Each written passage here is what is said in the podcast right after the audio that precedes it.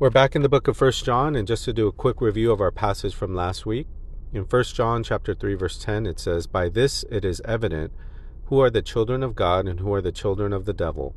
Whoever does not practice righteousness is not of God, nor is the one who does not love his brother." And the apostle John, who's known as the apostle of love, he's also known as the black and white apostle because he speaks in contrast. He sets one thing against one another. If the Apostle Paul was an apostle of exceptions, John is an apostle of absolutes. And he makes it clear in this verse that our spiritual heritage is either divine or demonic. You are either a child of God or a child of the devil, and there's no middle ground. By nature, we are dead in our trespasses, and by nature, we are children of wrath. But in God's great mercy, by grace, we are children of God.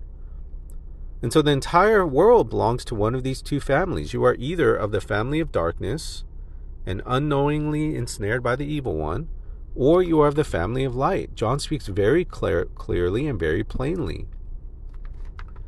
And it's John's desire and God's desire that those who are children of God should know that. They should be confident in that, be assured in that. I'm a child of God. That is who I am. And that drives us, that wakes us up, that motivates us and it's what's most valuable to us. I am His, He is mine.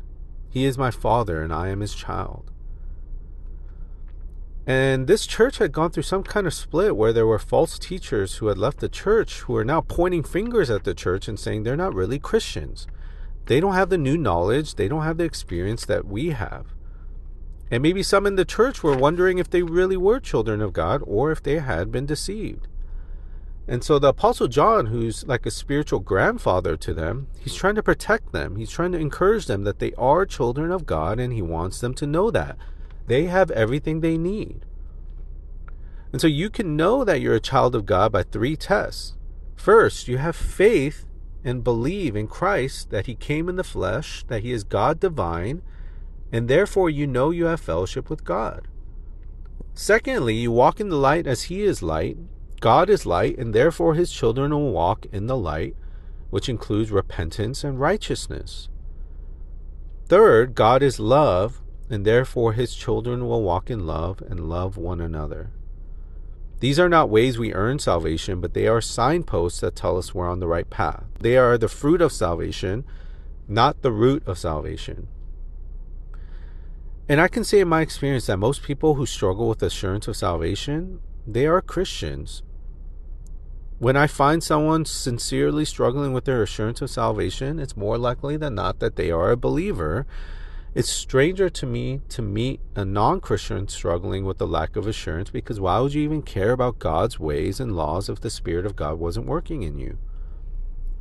And if you're struggling with the question, Am I really saved? I hope myself and our church can be the type of place where even when you're doubting your salvation and full of fear and anxiety, you can come and lay your burdens with us. And so today we're focusing on the third test, the test of love. God's children are called to love one another and resemble their heavenly Father, who is love. And so for note, takers, there's going to be three points for today's sermon. First, the test of love. Secondly, the illustration of love. And third, the assurance of love. The test, the illustration, the assurance. And so we're going to be in 1 John chapter 3 verses 11 through 24, but let's start in verse 11 through 15 in 1 John. 1 John chapter 3 verse 11 through 15 starting with the test of love. For this is the message that you have heard from the beginning, that we should love one another. We should not be like Cain, who was of the evil one and murdered his brother. And why did he murder him? Because his own deeds were evil and his brother's righteous. Do not be surprised, brothers, that the world hates you. We know that we have passed out of death into life because we love the brothers. Whoever does not love abides in death. Everyone who hates his brother is a murderer, and you know that no murderer has eternal life abiding in him. And so, starting in verse 11, he calls us to something he's already called us to in 1 John. He calls us to love one another. But what does that mean? And he starts by giving us a negative example don't be like Cain. And oftentimes we don't always want to look at different characters in the Bible and just think of them as examples, but that's what John does here. He's going to use Cain as an example, and then he's going to use Jesus as an example. Don't be like Cain. And if you're not familiar with Cain, he's an Old Testament figure in Genesis chapter 4 who killed his brother. And in Genesis chapter 4, verses 1 through 7, I'll just read this for us. We see the story of Cain and Abel, where in verse 1 it says, Now Adam knew his wife Eve, and she conceived and bore Cain, saying, I have gotten a man with the help of the Lord. And again she bore his brother Abel. Now Abel was a sheep, keeper of sheep, and Cain a worker of the ground. In the course of time, Cain brought to the Lord an offering of the fruit of the ground, and Abel also brought of the firstborn of his flock and of their fat portions. And the Lord had regard for Abel and his offering, but for Cain and his offering he had no regard. So Cain was very angry, and his face fell. The Lord said to Cain, Why are you angry, and why is your face fallen? If you do well, will you not be accepted? And if you do not do well, sin is crouching at the door. Its desire is contrary to you but you must rule over it. And this is such a picture of the damaging effects of the fall and how corrupt sin is. This takes place right after the fall in Genesis chapter 3. Cain was the first child ever born into the world. And soon after, he has the first sibling, Abel. And Cain, throughout the Bible, is a prototype of, he's a picture of a lost and damned sinner. Exa- for an example, in Jude, chapter, uh, Jude 11, it says, Woe to them, for they walked in the way of Cain and abandoned themselves for the sake of gain to Balaam's error and perished in Korah's rebellion. And we can assume that Adam and Eve, after Genesis chapter 3, they probably explained to their children certain things. They explained to Cain and Abel about the fall about the garden, how they had to leave the garden paradise, and how even then God showed them grace in covering them in their sin. We can assume that they also explained to Cain and Abel how to offer a right offering, how to approach God. And we don't know exactly why God did not look with favor on Cain's offering. It doesn't really make it explicitly clear, but once Cain realizes that God doesn't look with favor at his offering, his face is downcast. He gets angry. And God gives him another chance as well as a warning. If you do right, won't you be accepted? Sin is crouching at your door. You better get a hold of yourself. You better deal with your sin, God says. This attitude that you have over being rejected because you approached me in the wrong way, the anger that is coming up because your brother's offering was accepted and yours was not, its desire is to rule over you. And if you don't master this, it's going to take over you. And Cain is at a crossroads between life and death, hell and eternal life. He can repent and receive grace, or he could continue in his sin. In verse 8 of Genesis 4, it says, Cain spoke to, his, to Abel, his brother, and when they were in the field, Cain rose up against his brother Abel and killed him. Then the Lord said to Cain, Where is Abel your brother? He said, I do not know. Am I my brother's keeper? And the Lord said, What have you done? The voice of your brother's blood is crying to me from the ground. Instead of repenting, Cain refused to turn from sin. He rejects God's word and God's command. He becomes mastered by sin and he murders his brother Abel. And John asks the question that we want to ask why did Cain murder Abel? Why did he kill his brother? It's because Cain's own deeds were evil and Abel's were righteous, and evil hates righteousness. Unrighteousness can't stand righteousness. And instead of getting it right the second time, Cain becomes jealous, which leads to hatred, which leads to murder. Jealousy to hatred to murder. And John makes it clear don't be like Cain. This is the opposite of brotherly love. And we'd probably be pretty quick to point out that, hey, we're not like Cain. We're not in that category. We're not physical murderers. But John was writing to these Christians for a reason, and they weren't physical murderers, and we shouldn't be too quick to think this doesn't apply to us. Chances are, chances are, you and I vastly underestimate our capacity for evil and sin. We are worse than we think. We shouldn't think too highly of ourselves. There's darkness in us, and where does it show up the most? In interpersonal relationships. In our relationships. Wouldn't life be so much easier if we just didn't have to deal with people? And there's darkness in us that doesn't like righteousness. We become jealous of the life others have. We can even become jealous of the righteousness that they have. That's how much we could twist things. John says everyone who hates his brother is a murderer. That's a pretty serious thing. That's pretty heavy. And he was a good student. He was a good listener to Jesus when he preached on the Sermon on the Mount. And he heard these things from the beginning. In Matthew chapter 5, verse 21 through 22, Jesus said, and John was there, You have heard that it was said to those of old, You shall not murder, and whoever murders will be liable to judgment. But I say to you that everyone who is angry with his brother will be liable to judgment. Whoever insults his brother will be liable to the council, and whoever says, You fool, will be liable to the hell of fire.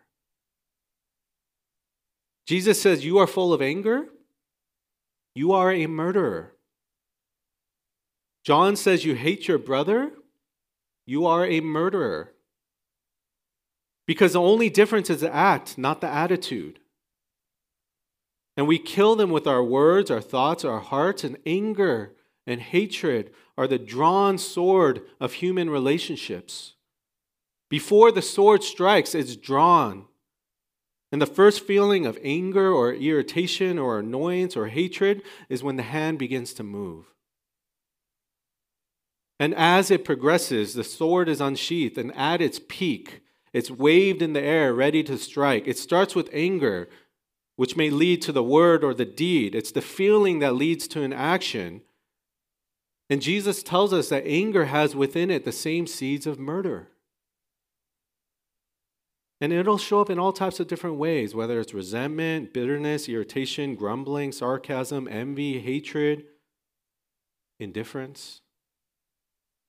It's there, it's deep in us, and we can hold on to a bitter spirit or an attitude that refuses to forgive and scripture says, don't let that master you. Sin is crouching at the door. You are at the crossroads. You must rule over it. And this will be a pivotal point in your life as a believer where you can either repent or you can love one another. Where you're confronted with the Word of God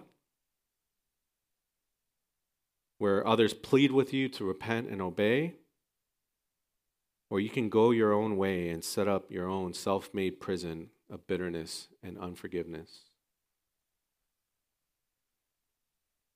Alistair Begg says the spirit of hatred and the fullness of Christ cannot ex- coexist in the heart of man. One must drive out the other, it cannot be both. And when our lives are dominated by hatred, the eternal life of God will not dwell there. To say, I love God with all my heart, but I hate you. No one who continues in that type of posture can claim eternal life.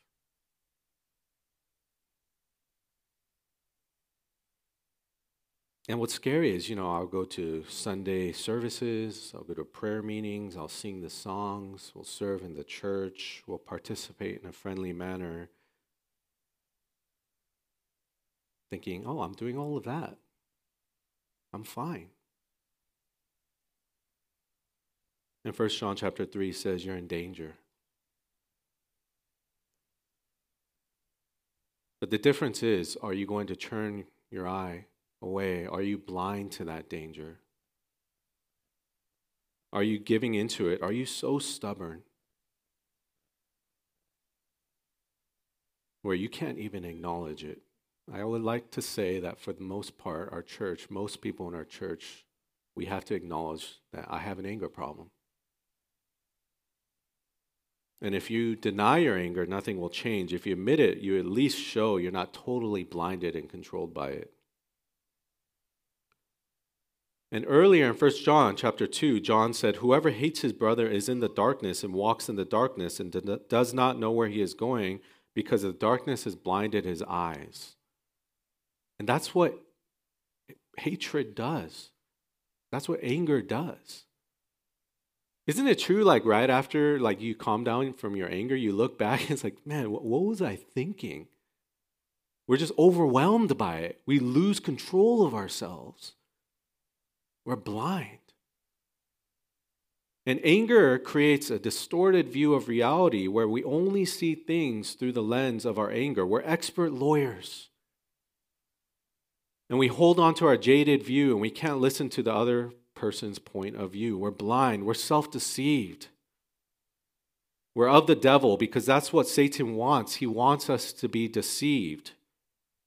Hatred and anger give opportunity to Satan it gives a platform to Satan, Paul says, to come into your life. And when it's unresolved and untreated, it'll destroy and lead to murder in our hearts, where we'll want to eliminate that person or banish them as if they never existed.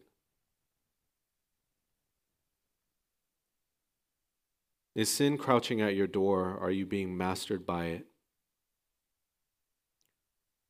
Are you being ruled by it or are you repenting and seeking the Lord? And when you're consumed with anger and blinded by it, what's pretty much the last thing on your mind? Forgiveness. Showing grace.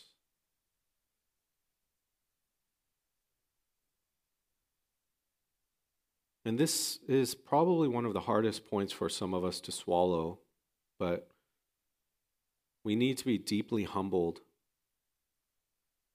by the love of God that loved us even in the depths and ugliness of our own sin.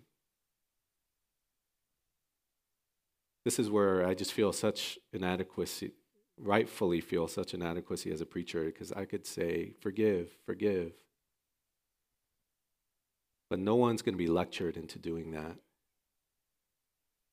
It's going to be God working in your heart. And the only thing we can do before each other as a church is to set before one another the grace of God, the gospel of grace. And God has to work in you. And maybe He is working in you right now and you know it.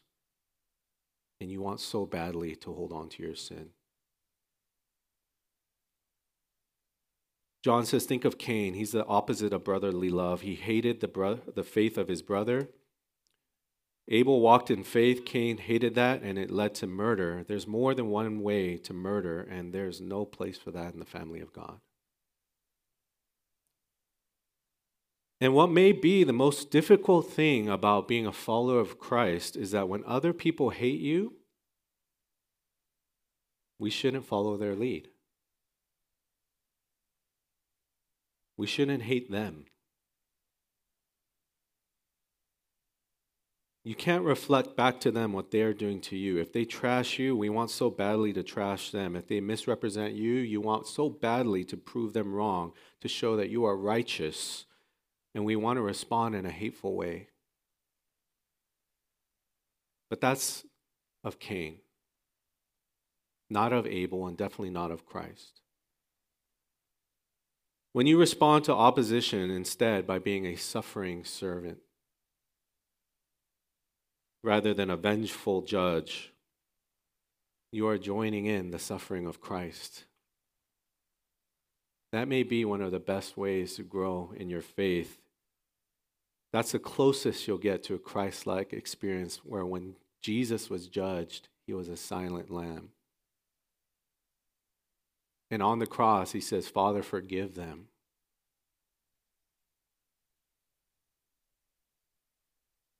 There may be nothing that will make you more like Christ than, than suffering when other people hate you. R.C. Sproul has this quote where it says, When I feel that I am unfairly hated, I remember that I was unfairly loved.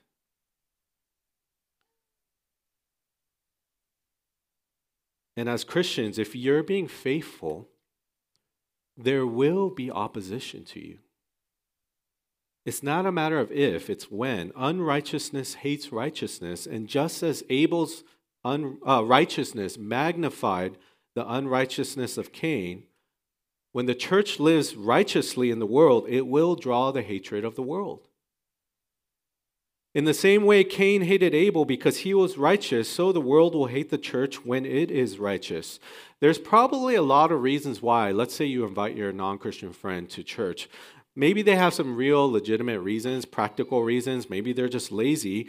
But deeper than that, it's because people in darkness don't want to come into the light. We don't want our evil deeds exposed. It's easier to just run away or avoid the sermon. In John chapter 3, verse 19 through 20, Jesus says, And this is the judgment. The light has come into the world, and people love the darkness rather than the light because their works were evil. For everyone who does wicked things hates the light and does not come to the light, lest his works should be exposed. And if you're walking faithfully with the Lord, assuming, assuming you're not just being a jerk and your testimony is terrible, assuming you're being faithful before the Lord, there's always going to be an aspect where unholy people won't want to hang out with holy people where the unholy or the unrighteous will hate the righteous. The unrighteous will want to hang out with people who are like them, not those who expose their sin, but rather those who enable their sin. Not just those who tolerate their sin, but those who celebrate their sin. Why is it that when you hang out with your coworkers or the world and they see that you don't do certain things or you don't act a certain way, they want to make you act like them? There's something about you, if you're living a righteous life, that makes them feel insecure. And if you hang out with someone who is righteous, who is pursuing godliness, here's the test Does that spur you to become more holy or does it reveal in you a spirit of jealousy and pride and insecurity and pettiness? Where you even dislike them, where you will tear them down to make yourself feel better. It's still in us. The unrighteousness in us can't stand righteousness. Do you avoid righteousness? Do you avoid those who are more mature than you? Do you, do you avoid those who will speak the truth in love to you because of how it makes you feel? Do you get defensive over that or are you teachable? You have a safety net in the gospel. John says, Don't be surprised that the world will turn against you against Christians. Don't be surprised as if it's strange that the darkness would hate the light. Don't be naive. They did this to Jesus, and they will do this to Jesus' servants. It shouldn't surprise the church that true children of God will be opposed and hated. People will sever relationships with you. You'll be looked down upon. You'll be criticized, misrepresented. And the Christian life will include unresolved conflicts. Sometimes even our best efforts won't deliver the resolution we desire. We won't have closure in a lot of different things, at least not until we get to heaven.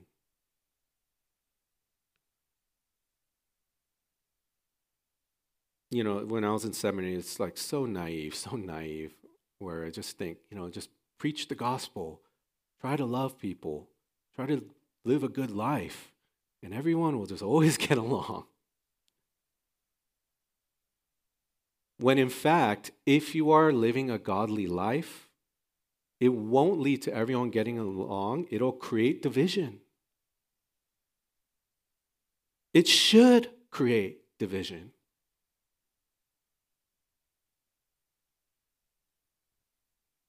And we have to examine ourselves that maybe the reason everyone likes us is because there is nothing at all offensive about us.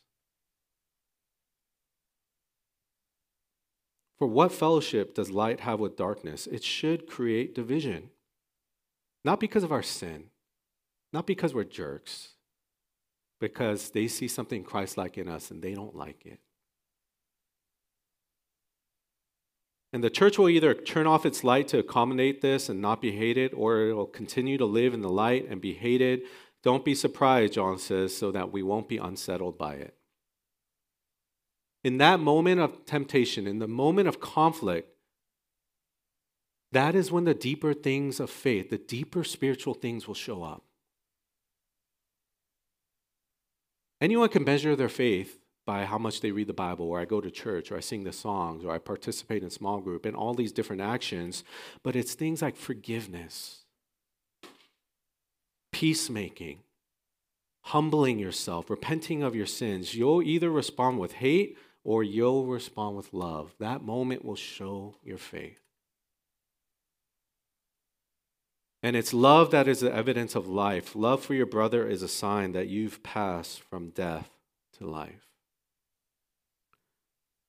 Verse 11 through 15 says, Don't be like Cain. He starts with a negative example. But in verse 16 through 18, he comes to the positive example, the illustration of love, our second point. And in verse 16, he says, By this we know love, that he laid down his life for us, and we ought to lay down our lives for the brothers. But if anyone has the world's goods, and sees his brother in need, yet closes his heart against him, how does God's love abide in him? Little children, let us not love in word or talk, but in deed and in truth. And especially in our society where we throw the word love around and it's lost all meaning, we need a real definition of love. Our society says, you know, it's all about love. All we need is love. And that's generally just a catch all. Maybe we need tolerance or we just need to get along. And we don't even agree what all of that means. But John says this is how we know what love is. And he points to Christ and teaches us that self sacrifice is the essence of love. Love will manifest itself in self sacrifice. Love, if I had to give it a definition, is the giving of oneself for the benefit of another. John Stott, he summarizes this section so well. He says, Hatred characterizes the world whose prototype is Cain. It originates in the devil, issues in murder, and is evidence of spiritual death. Love characterizes the church whose prototype is Christ. It originates in God, issues in self sacrifice, and is evidence of eternal life. Cain raised his hand in anger to destroy his brother. Jesus took up the form of a servant and washed their feet. When was the last time you washed a fellow believer's dirty feet? When was the last time you showed grace to someone in their ugliness?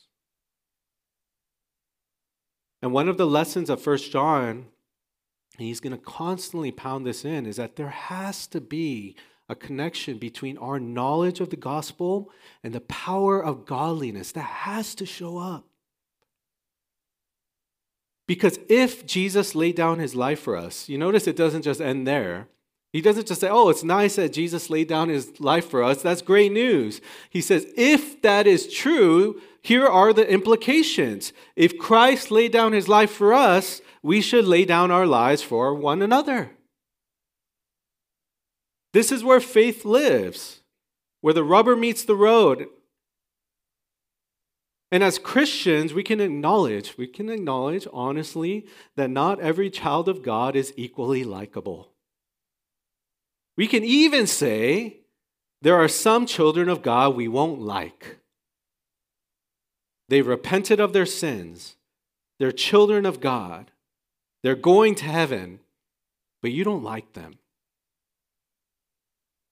And I'm trying to avoid like looking at people so I don't want you to think it's like I'm thinking of you, right? I'm not, okay? I'm not, okay? Let me look at, let me just look ahead, okay? Their personality may rub you the wrong way. You may even be repelled by them in some ways. And maybe they don't like you. Maybe they're not mature enough. Maybe you're not mature enough. Probably both. Whatever it is, there are people in the kingdom of God you won't necessarily like, but you are called to love.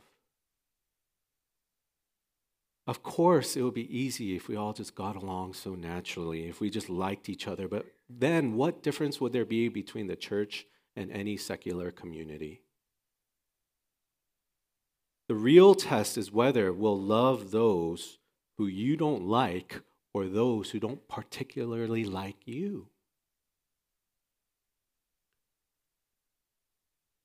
It's so much easier to love the world, to love strangers, do all this humanitarian work for people you don't even know. But can you love that one annoying person that you see week by week? Or do you have to sit far away from them, avoid them altogether, banish them from your presence as if they never existed? When we love a stranger, let's say a homeless person or someone we don't know, when we love strangers, you're not really putting that much on the line. You haven't tied your heart to their heart. You haven't connected your life to theirs. If they do something wrong, it won't really hurt you very much. But how good are we at loving those in our daily lives. It's easy to ignore the people we don't want to love. But how good are we at loving those who are just so hard to love? That's actually the measure of how loving you are. Isn't it true that we need Jesus?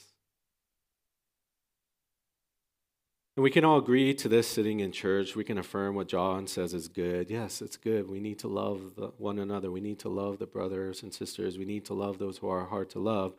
But here's a scenario, and he gets real practical. If anyone has the world's goods and, and, need, and sees his brother in need, but we close off our heart, how does God's love abide in him? And he's assuming here you have the world's goods. That's us. That's believers. That's the church. You have the resources to help those around you. And maybe God has made known a need to you. In this example, physical, it's opening up wallets. But whether it's spiritual or physical, the believer here recognizes that he can meet a need, but instead of doing something, he closes his heart, his inner parts, he closes down his compassion. That's the idea here. It's the word for like our bowels. It's our splanchnon. That's what it means in the Greek. It's that inner part of us. We shut it off. We shut off our feelings. And if that's our habit, the love of God is not in us because we make no sacrifice for anyone else. We're dominated by our selfishness. And the response we can fall into when we're talking about hatred is maybe at its highest level, hatred turns into indifference. Indifference is where we close our heart or apathy. We look at someone and just say, like, you're not even worth my time. You're not even worth my anger. Tim Keller says the opposite of love is not anger, it's indifference. And maybe it's not simply indifference. Maybe for some of us, maybe it's self preservation, self protection.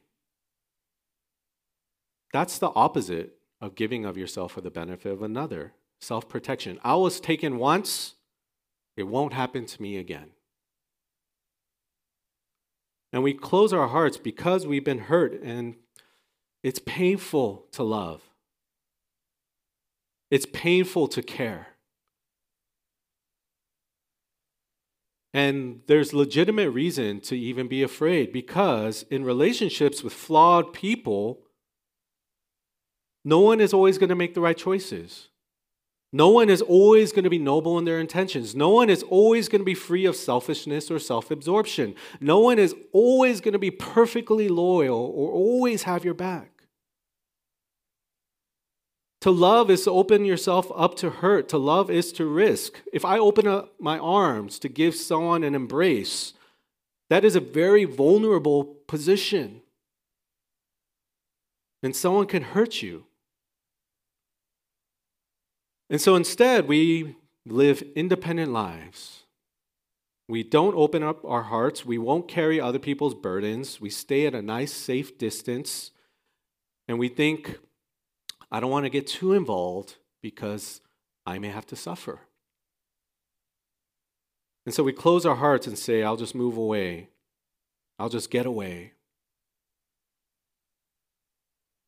Man, I understand that sentiment if that's where you're at. That's easier. Avoid it altogether. Give up on church. Give up on people. And our hearts become shriveled. C.S. Lewis has a famous quote on this. It's a little bit long, but I think it's worth reading the whole thing. It says, There is no safe investment. To love at all is to be vulnerable. Love anything in your heart will certainly be wrong and possibly broken. If you want to make sure of keeping it intact, you must give your heart to no one, not even to an animal. Wrap it carefully around with hobbies and little luxuries. Avoid all entanglements. Lock it up safe in the casket or coffin of your selfishness. But in that casket, safe, dark, motionless, and airless, it will change. It will not be broken. It will become unbreakable, impenetrable, irredeemable, the alternative to tragedy, or at least to the risk of tragedy, is damnation. The only place outside of heaven where you can be perfectly safe from all the dangers of love is hell. And just once in my life, just once in my life, I would love to write a quote like that, right? Just, I would love to write just one time something like that. But for Lewis and for us, love means opening our hearts to pain and sorrow, and the only alternative would be to live without love and to be alone, far away from others. There are legitimate reasons to be afraid of relationships in a broken world. We have to acknowledge we live where we live. We have to acknowledge the reality of the fall. And without the gospel, there's honestly no reason for us to risk ourselves. But I'll just say that people I've seen who have been hurt and betrayed and criticized, people who have big hearts and are tender hearted and they suffer because of others, there is something so precious about them because in that moment, their heart doesn't become smaller, it becomes bigger. When they don't turn off,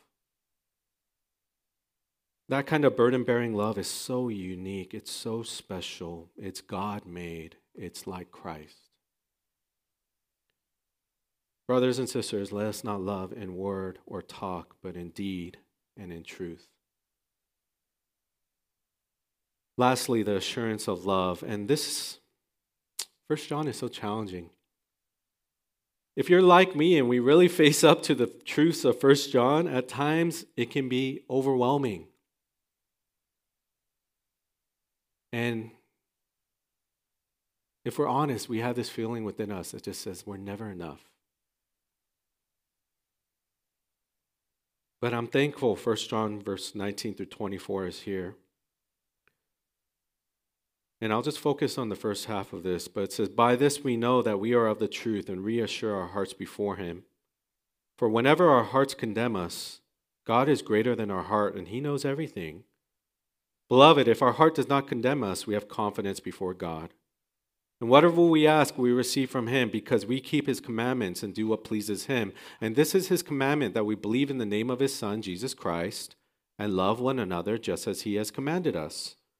Whoever keeps his commandments abides in God and God in him, and by this we know that he abides in us by the Spirit whom he has given us. And it's good, and I think it worked out well that we're taking communion this Sunday because we're so weak. We doubt. We fall short. Genuine believers can doubt, and there may be even moments where you succumb to your doubts. And that doubt can turn into a condemning heart. And some of us are so aware of all of our flaws, and we read First John and we feel like it's never enough. It's never enough. I'm never enough. I'm constantly guilty. And we're introspective it's probably how God made you. Your constitution, spiritually and physically, makes you more prone to doubts and discouragement and feelings of self condemnation. And you look at the past two weeks, You speak on, we read upon the necessity of righteousness and the test of love, and it's hard for us to think that we're passing with flying colors when we honestly look at the challenge of genuine love and self sacrifice. Now, there will come times where our hearts are legitimately unsettled. That's called our conscience. That is a God given alert system. That pain that you feel in your heart alerts you to something you need to pay attention to, something that needs to have surgery done. Listen to your conscience. But there will also come times where our hearts will unjustifiably accuse us. That's the devil's work. He is the accuser of the brethren in uh, Revelation chapter 12. He has come to unsettle the believers so that you feel condemnation. And so, how do we move from condemnation in verse 20 to the confidence before God in verse 21? How do we bridge that gap? Because I look at my week, and so often what I see is not self sacrifice, but instead a preoccupation with myself. Suffering, especially, makes us so self focused. I haven't obeyed as I ought. I haven't loved as I ought. Aren't those the tests of assurance? And as I lay down in my bed at night, I can always have done more, and my heart condemns me. If you're really sensitive, that can lead to alarm or fear or uncertainty, and your hearts are not at rest in God's presence because we know we fall short and we still feel the pull of our flesh and sin. But by this we shall know that we are of the truth and reassure our hearts before Him. There is a way for us to have our to soothe an alarmed conscience, to quiet our troubled hearts, to calm our fears and doubts, even though we're in the presence of a holy God.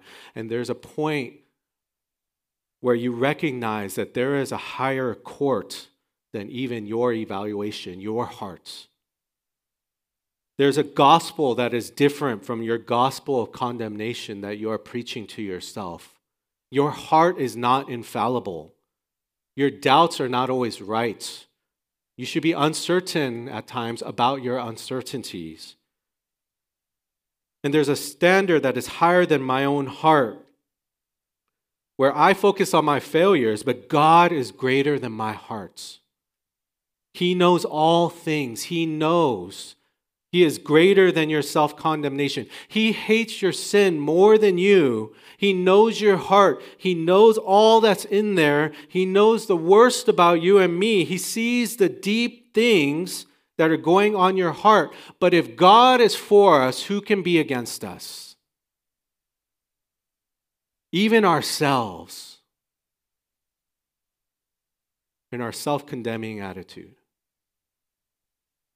Who's going to condemn you if God has justified you? What will separate you from His love? Can you separate yourself from His love? God knows everything. And He knows that deep down, even in our failures, we do love Him. Peter said to the Lord after his failure, Lord, you know I love you. God, you know. God knows, He knows. And so we avoid this morbid self condemnation that we think is supposed to be part of the everyday life of a Christian. And while we're in the flesh, we will never be perfectly good. But because our, our works are wrought by the Spirit, are enabled by the Spirit, they can still be truly good. And our Father accepts us despite our stumblings and flaws. And the law of God is doing what it was meant to do. It was first meant to be a teacher or a tutor to lead you to Christ, where your conscience bothers you, there's dissonance in your heart, you mourn over your sin. But you don't stop there and stay in your guilt and you don't doubt God's love. You don't doubt God's grace and His forgiveness.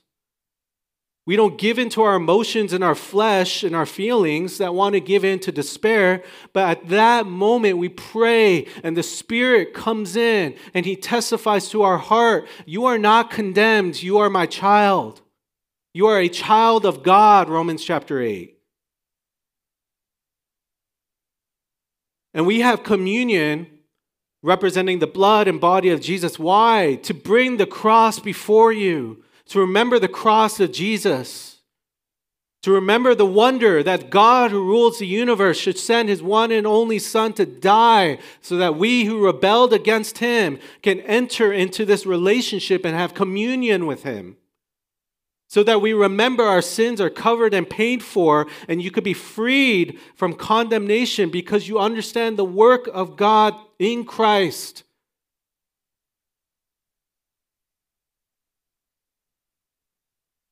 So as we take communion, this is a time for us to run to the Father, pour your hearts out to Him with freedom, believing that He will give you what you need without reluctance. And so you approach Him boldly, knowing that in Luke 15 we see the picture of a Father who runs towards you in your sin. If God knows everything, then He knows how often our love for our brothers and sisters is so weak. He knows our motives. He knows the resolves of our heart. He knows where we are in our spiritual condition. He sees our weak obedience, and He wants you to confess and depend on Him. Confess and own up to the fact that you often love yourself more than you love others that you love your own comfort more than His glory. Confess the places where you have not lived out the gospel. Ask God to give you the eyes to see where you are in danger and to grow you in faith and in repentance. And preach the gospel, the true gospel to yourself that says, There is therefore now no condemnation for those who are in Christ Jesus. And there is no pit of life or your heart that Jesus cannot reach. He knows us better than we know ourselves. He recognizes us in our faltering convictions and limited love and partial obedience. And yet, He knows there's evidence in our hearts of our relationship with Him as our Father. He looks at us as children who oftentimes stumble, who aren't doing well. But when your heart accuses you, remember that God is greater than your heart. When your heart condemns you, remember that God is greater than your heart. Let's pray.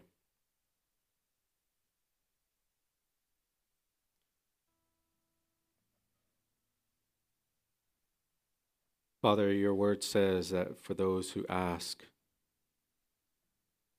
you will hear, and you will give us what we need.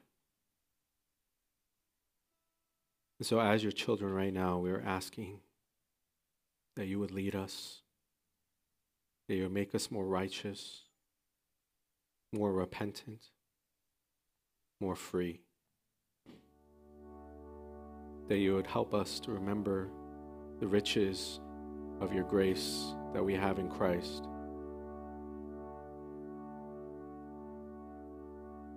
That you would give us a conviction of our sin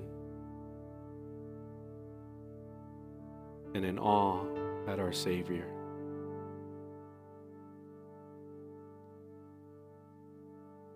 It's easy for us to trust our own hearts. But I pray, we pray that it would not be our voice we hear, it would be your Spirit's voice that we would hear. And there would be freedom in the gospel. Help us, God, now, in our weakness, to preach the true gospel to our hearts. And to remember that you are greater. You know all things, but you are greater. And so, as we take communion, I pray that this would be something where we truly experience the gospel once again. We would remember that Jesus died for our sins the seriousness of our sins that your Son had to die to pay the penalty. And we would remember amazing grace. And so give us hearts that are rightfully and in a godly manner, introspective.